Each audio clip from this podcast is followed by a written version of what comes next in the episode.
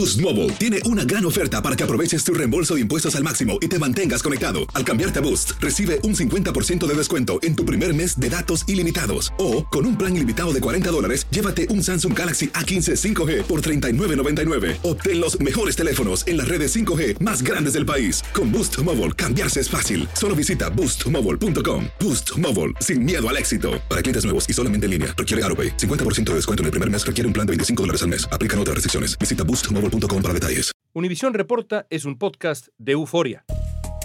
Aquí en la frontera de Piedras Negras hay varios puntos como este donde los migrantes siguen pasando en grupos considerables y se aprecia por la cantidad de artículos que dejan a su paso, como ropa, zapatos, entre otras cosas, del lado mexicano y también cuando cruzan en el lado estadounidense. El número de migrantes que cruzan la frontera sur de Estados Unidos se disparó en las últimas semanas. Datos oficiales de la Oficina de Aduanas y Protección Fronteriza revelan que hubo más de doscientas mil detenciones solo en marzo, allí en el borde, la mayor cantidad de detenidos desde agosto de dos mil veintiuno. Pero es este pequeño estrecho del río Colorado entre Algodones, Baja California y Yuma, Arizona, el que más usan. ¿Qué pasó? Mira, mira cómo viene. Por esta frontera entran migrantes de todas partes, pero son los venezolanos, cubanos, ecuatorianos y haitianos los que se han apoderado de este cruce. Esta joven madre cubana rompió en llanto y abrazó la tierra al saberse ya en Estados Unidos. Ay, yo no me lo creo. Los cubanos llegan incluso en un número más alto que cuando ocurrió el éxodo del Mariel en mil novecientos ochenta. Atrás quedaron las balsas y el mar, una vía obligada para llegar desde la isla a Estados Unidos. Ahora la mayoría cruza caminando o atravesando a pie el río.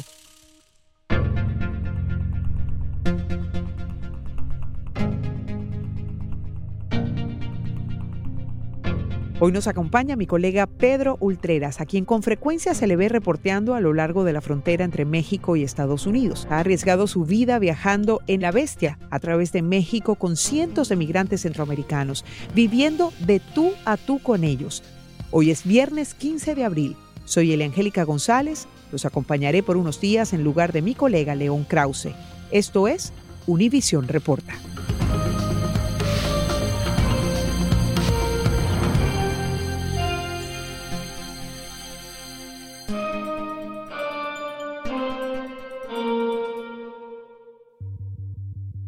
Mi querido Pedro Ultreras, veinticinco años trabajando en medios de comunicación, coberturas en Estados Unidos, Oriente Medio, Asia, Europa, África y América Latina, pero con una sensibilidad muy especial por la migración y por la cobertura de notas que tienen que ver con la migración. ¿Por qué ese tema ha sido esencial en tu carrera periodística? Primero porque, porque soy migrante, porque yo también emigré un día, hace treinta años aproximadamente, salí de México hacia Estados Unidos y llegué como muchos migrantes también, indocumentado. Bueno, yo llegué legalmente, eventualmente me quedé indocumentado, pero yo llegué con una visa de turista y eventualmente se venció la visa y ya después, en aquellos años era mucho más fácil los procesos y me pude legalizar en un par de años, pero hubo un espacio de tiempo donde también estuve en las sombras con muchos migrantes y estás lejos de, de tu patria, extrañas a la familia, a los amigos, empiezas una nueva vida y tienes todos esos elementos que pues te hacen sufrir, ¿no? Hasta cierto punto. Y cuando entro a este negocio de los medios de comunicación y me aproximo un poco al tema de la inmigración, me identifiqué con muchas de las personas. Inicialmente trabajo en el norte de California, Uh, más directamente con el migrante que trabajaba en los campos agrícolas, en las fábricas, a los que entrevistaba. Con el tiempo me mudo para la frontera con, con México y conozco ya los transmigrantes, los que están cruzando el desierto, los que están apenas en esa aventura. Uh, ya estaba acostumbrado al, al migrante establecido, al que igual extrañaba a la familia porque no podía salir y todas esas cosas, pero después conozco al que está en tránsito. ¿Y qué es lo que más he cubierto en los últimos quince años? ¿Y qué es lo que más te atrae de ese transmigrante? Pues no es necesariamente que me atraiga. Lo que pasa es que es tratar de, de ponerle rostro al sufrimiento de esa gente.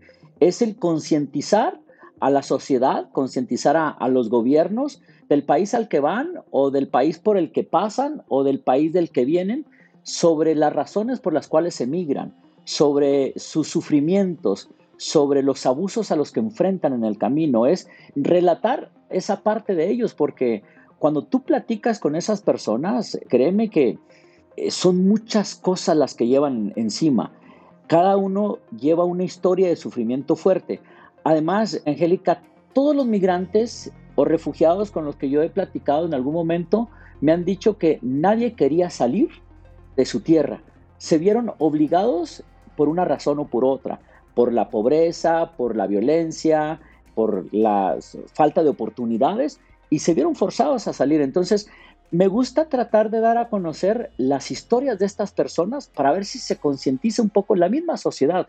Hoy en día hay mucho rechazo, incluso de los migrantes en Estados Unidos ya establecidos, de los que llegaron por ese camino, de los que sufrieron y que ahora están allá, están rechazando al que está llegando hoy en día. Dicen, ya no queremos tantos hondureños, cubanos, venezolanos que están llegando. Yo les digo, oye, espérate, pero tú pasaste igual.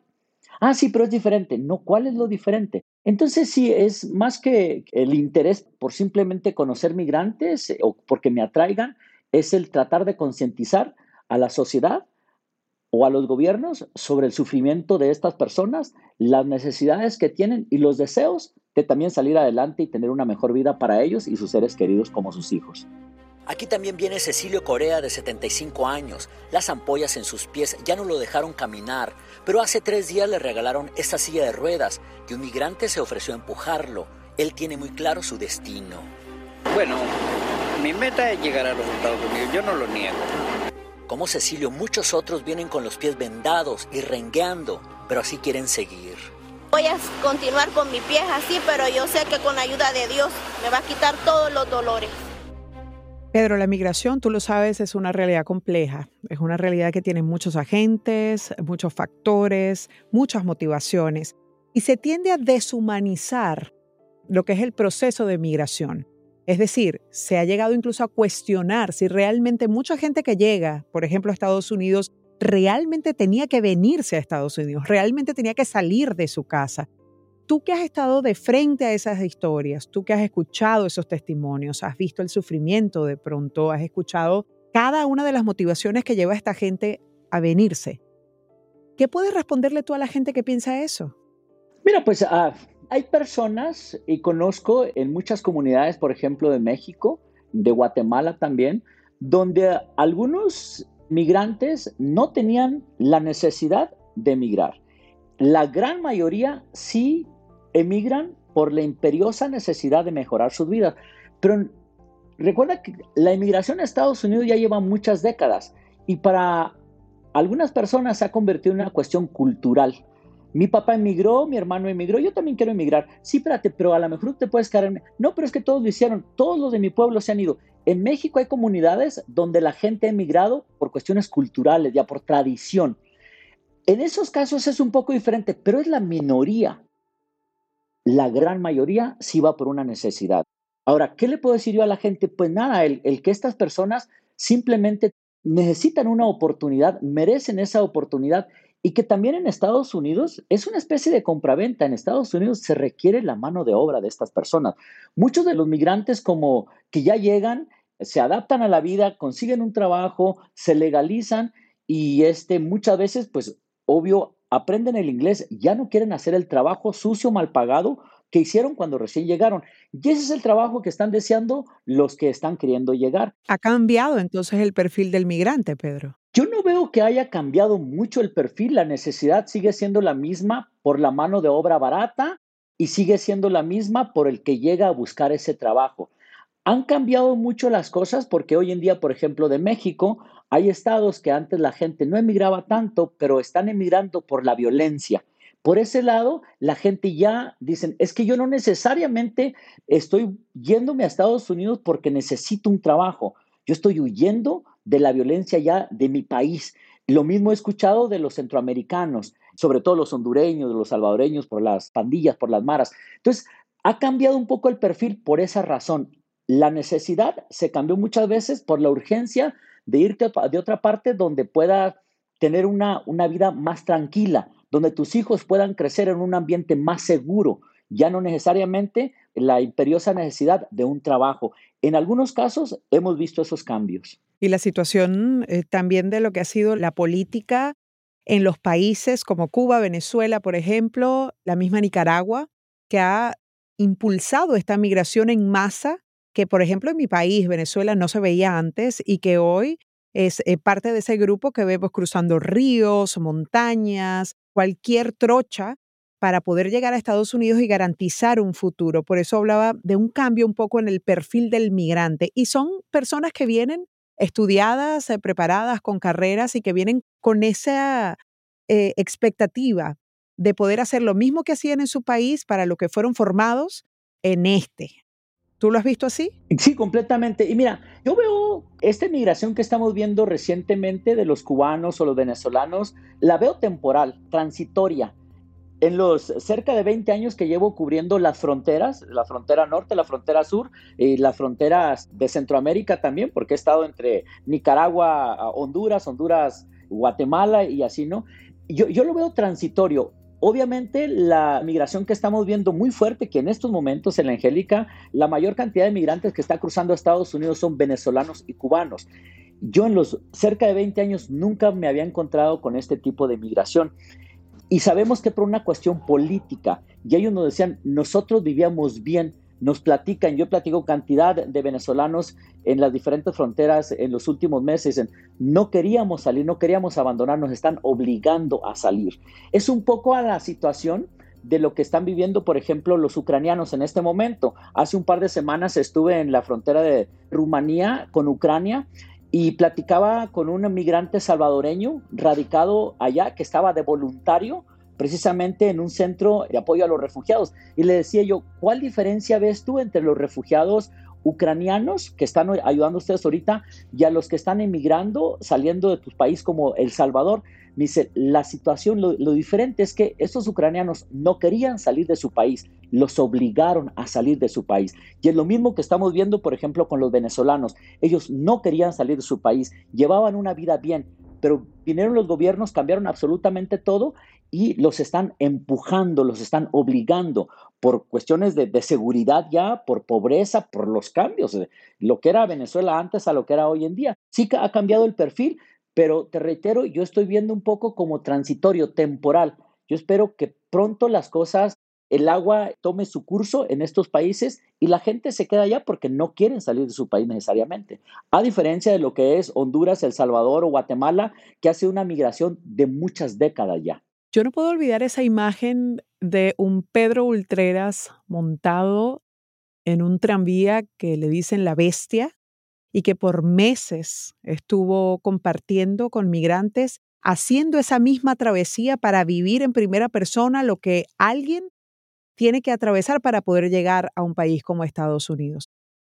¿Qué cosas te marcaron de esa cobertura? ¿Qué cosas no puedes olvidar? ¿Qué, qué recuerdas recurrentemente? Hay muchas cosas. Mira, la primera es una marca que tengo en un pie, una cicatriz que me quedó de la misma bestia, porque a mí también me lesionó en esa parte la, la bestia físicamente. Hay muchas personas que han quedado mutiladas. Olvídate de los que han muerto, pues son ya miles. Pero me ha marcado mucho el rostro de los niños. Yo he recorrido desde el sur de México, la entrada de Guatemala, hasta cerca de Tijuana, a la frontera con Mexicali, a la frontera con Piedras Negras, también arriba de esos trenes que le llaman la bestia, con migrantes.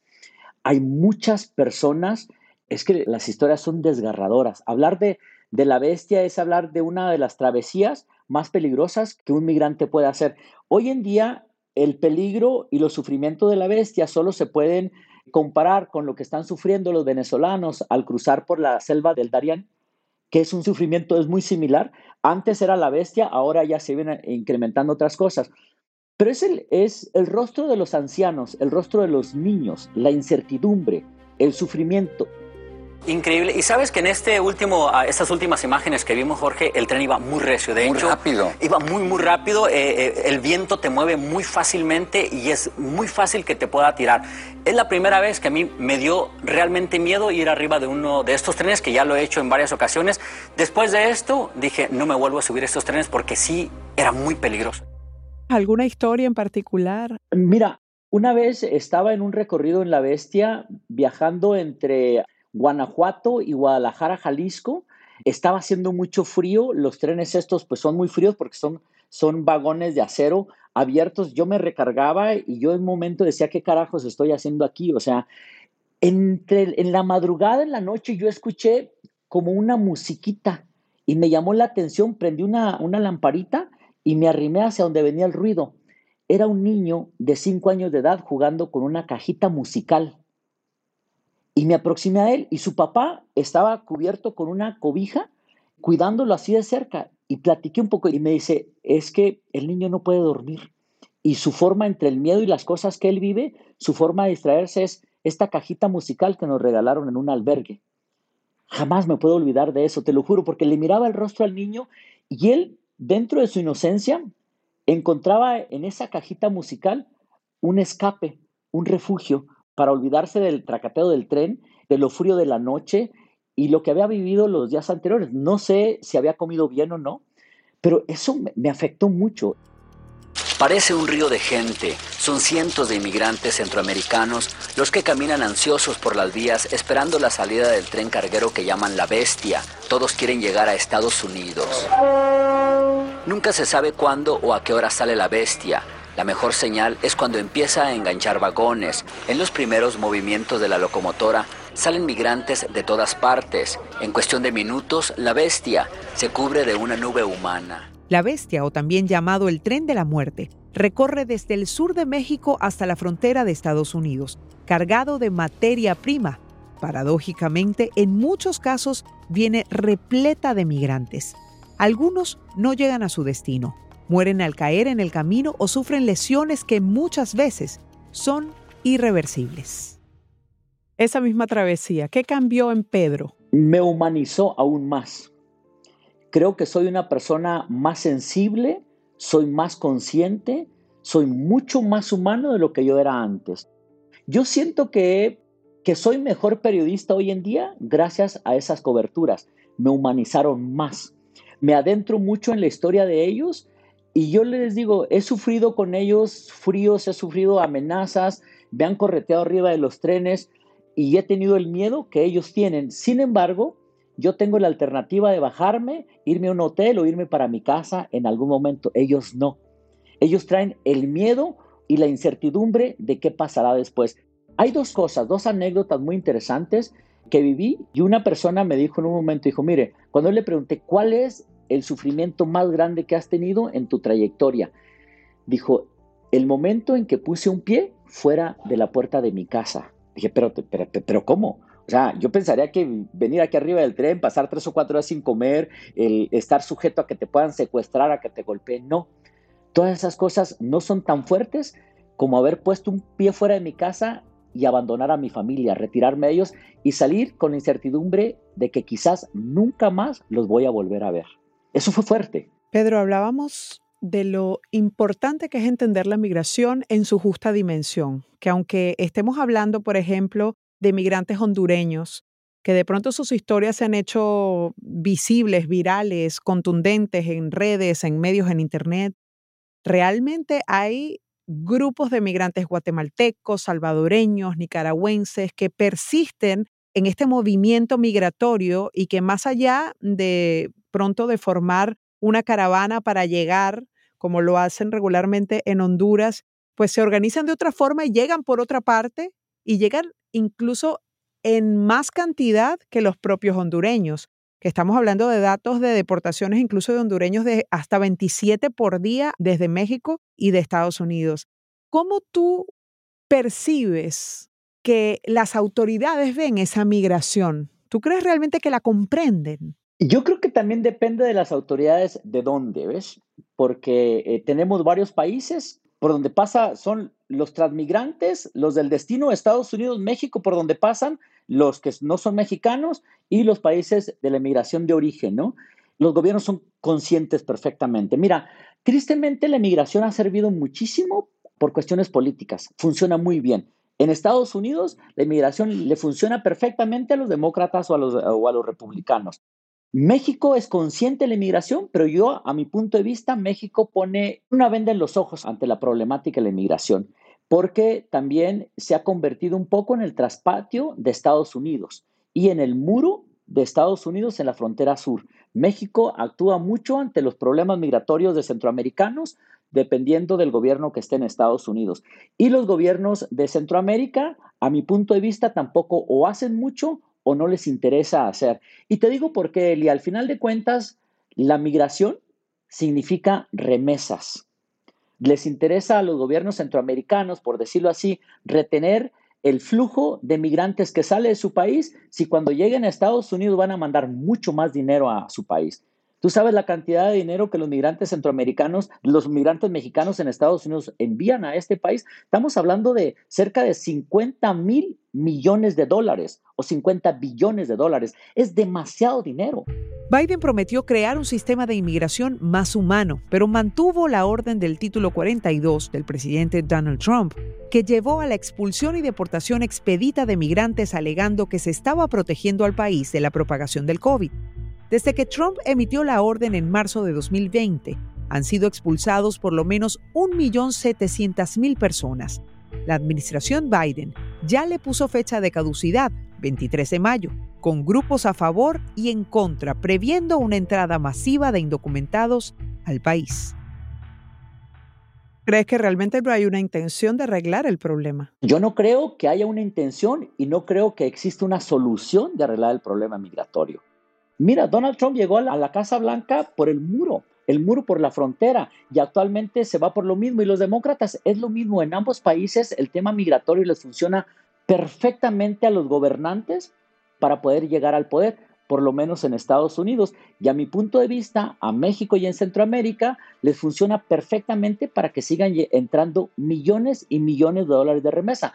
Un poco diferente en este momento, lo retomo de nuevo, Venezuela o Cuba, porque pues ahí nunca han dependido necesariamente de la remesa, porque no han sido países que han tenido cantidades de migrantes masivos como Centroamérica. Lo que estamos viendo ahora, te reitero, yo lo veo temporal, transitorio, y puede un poco cambiar, pero la inmigración como tal la hemos visto más históricamente de los países centroamericanos, y centroamericanos me refiero más directamente a Honduras, El Salvador y Guatemala, poco Nicaragua.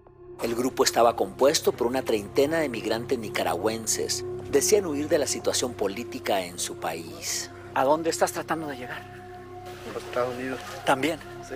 Y son muchos los peligros a los que se enfrentan cruzando selvas como estas. Hay peligros naturales de la selva, pero también hay asaltos, robos y extorsiones. Gente que los atraca aquí en medio de la selva. A como podés encontrar camino para llegar, podés encontrar incluso hasta la muerte. Hoy en día estamos viendo un número de nicaragüenses mucho más elevado todos los días debido a la situación política que cada vez se endurece mucho más para ellos en su país. Por eso estamos viendo más centroamericanos, pero no ves tú a una costarricense, rara vez a un panameño. A mí me ha tocado, ecuatorianos pasan mucho por acá también por las fronteras, pero el cruce fuerte viene siendo Guatemala, Honduras y El Salvador. Históricamente son los países que, al igual que México, más emigran a los Estados Unidos. Pedro, tú que has cubierto tantas y tantas historias de migrantes que sufren y buscan desesperados, por supuesto, un futuro. Tu historia es de éxito, tú cumpliste el sueño americano. ¿Qué le puedes decir a esa gente que has escuchado en primera persona, que tal vez soñaron lo mismo que tú cuando viniste a este país y que hoy desde tu historia puedes hablarles a ellos? Pues mira, yo sigo promoviendo la educación. Primero, si llegas a un país al que tú emigres, obviamente estamos hablando generalmente en Estados Unidos, pero yo veo mucho migrante también centroamericano que se está quedando en México ya. Si llegas a Estados Unidos, pues preocuparse por aprender el idioma. Si tienes la oportunidad de seguir estudiando, mucho mejor. Siempre va a ser así. Los estudios van a ser la mejor alternativa. Pero también es muy triste que migrantes llegan y viven veinte, treinta años, cuarenta años en Estados Unidos y no aprenden el idioma. Al país que llegas tienes que aprender a adaptarte a su cultura, sobre todo a través de, de su idioma. Entonces, fue lo, lo primero que hice, a diferencia de varios de mis hermanos que se quedaron trabajando en fábricas, en campos agrícolas y todo. Bueno, me apoyaron también. Logré ese sueño porque también entré a la escuela, porque empecé a estudiar y porque aprendí el idioma. Pero para poder tener éxito también en la vida, tienes que amar lo que haces. Y mucha gente termina trabajando en un lugar simplemente por el salario. Yo creo que he tenido éxito porque he amado lo que hago y todos los días lo hago con la misma hambre que lo hacía cuando empecé.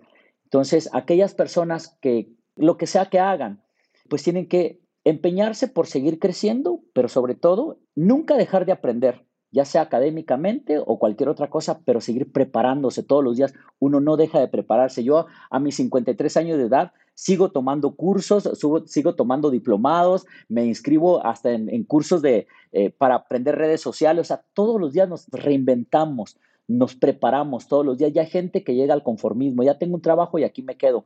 Para poder tener éxito en la vida debemos seguir siendo empeñosos, trabajando y preparándonos todos los días para poder llegar a donde en verdad queremos.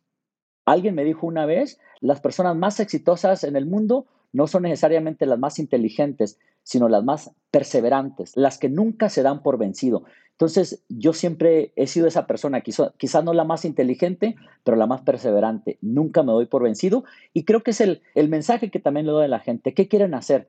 Hay que seguir luchando por ello. Si te dicen que no, busca otra alternativa, sigue intentando.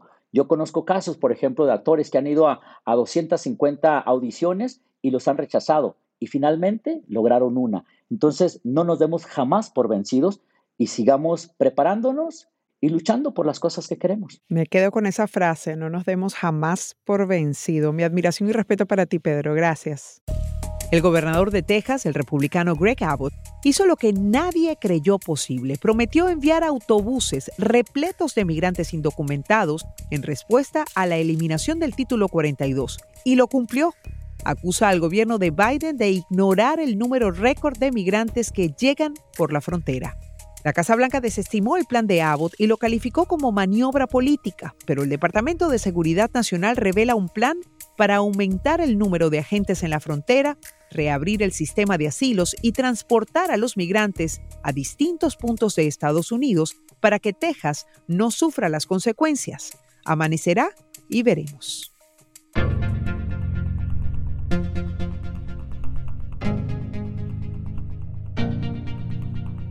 Esta pregunta es para ti.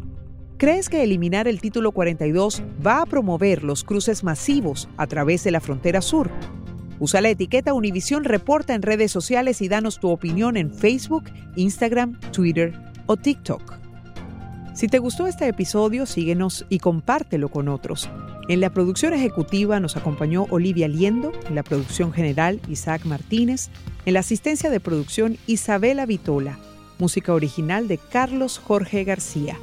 Soy Eliangélica González. Gracias por escuchar Univision Reporta.